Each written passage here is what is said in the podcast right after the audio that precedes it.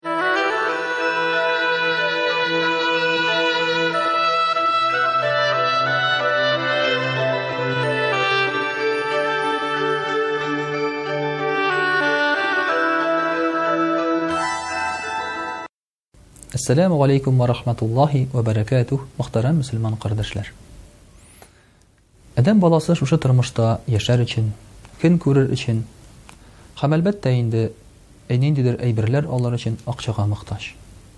Акчаны алуның иң туры ысулы, дип әйтик, ул, хезмәт итү, эшләү. Шуңа күрә акчам юк дигән кешегә без әйтәбез, эшлә, дибез, эшкә кер, дибез. Менә шушы эшкә керер өчен кеше гомере буе әзерләнә.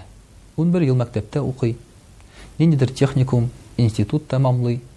Әле алай гына түгел, табиб булса, ниндидер җитди бер һөнәр иясе булса, тагын да күбрәк белем алырга мәҗбүр.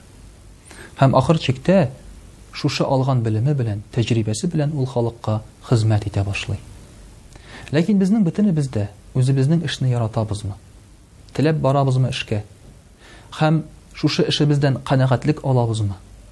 Йә булмаса, хезмәт хакы алганда ниндидер үкенү хисе юкмы безнең, нишләп мин монда эшлим икән, ник монда кердем икән дип? Менә әгәр дә хәзерге кешеләргә карасаң, бөтенесе үзенең эшеннән зарлана. Бигрәк тә бу, мәсәлән, кешегә хезмәт күрсәтү урыннарында күренә. Ресторан, кафе, почта, шундый урыннарда. Хәтта алар дөньядан туйган халәттә утыралар. Нишләп шулай икән соң бу? Бәлки моңа җавап бардыр Толстойның Война и мир әсәрендә. Бер кеше анда эшкә керә Думага.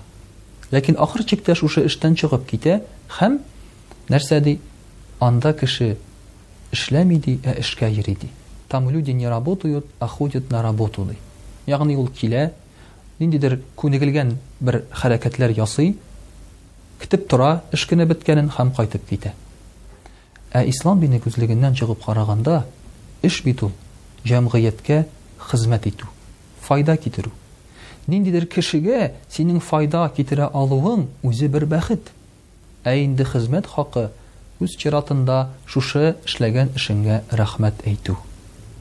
Алай гына түгел ислам дине әйтә, Синең, ди, тәнең сау-сәламәт булса, ди, син халыкка хезмәт итәргә тиеш, кешегә файда китерергә тиеш, ди. Шуңа күрә дә Көнчыгыш мәкальләренең берсе әйтә, Тик утырганчы, бушка эшләвең хәерлерәк, ди. Һәм бу дөрестән дә шулай.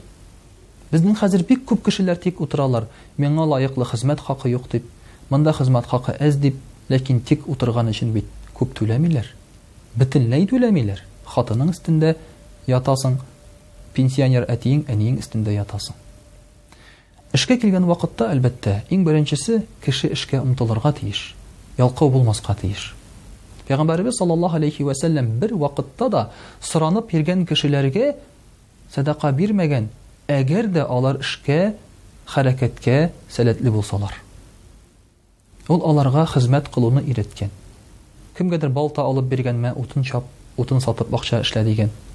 Кемгәдер ул сәүдәне өйрәткән, күлмәгеңне сат та шушы бәягә, шул күл, саткан акчаңа тагын бер күлмәк ал, калганны аша-эч дигән. Ягъни Пәйгамбәребез саллаллаһу галәйһи вә сәлләм безне өйрәткән хәрәкәт кылырга.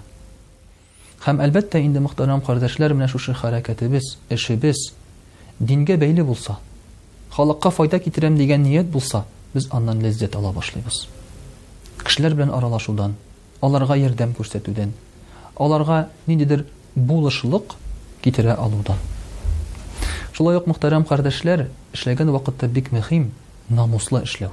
Ягъни үз эшеңне белү. Дөрес итеп эшләү. Без кайчакта эшне башлыйбыз, ләкин белмибез. Безгә килеп әйтәләр.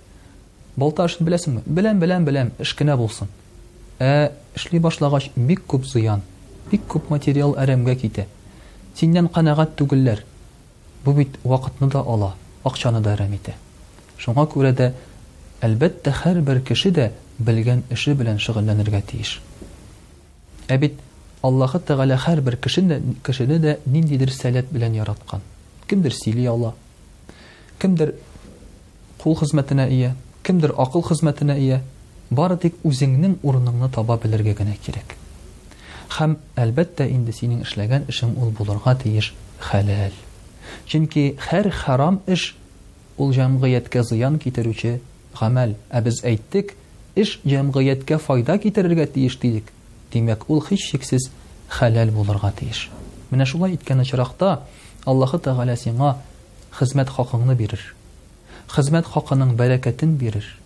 Тормышыңда фәкыйрьлектән сине азат итәр,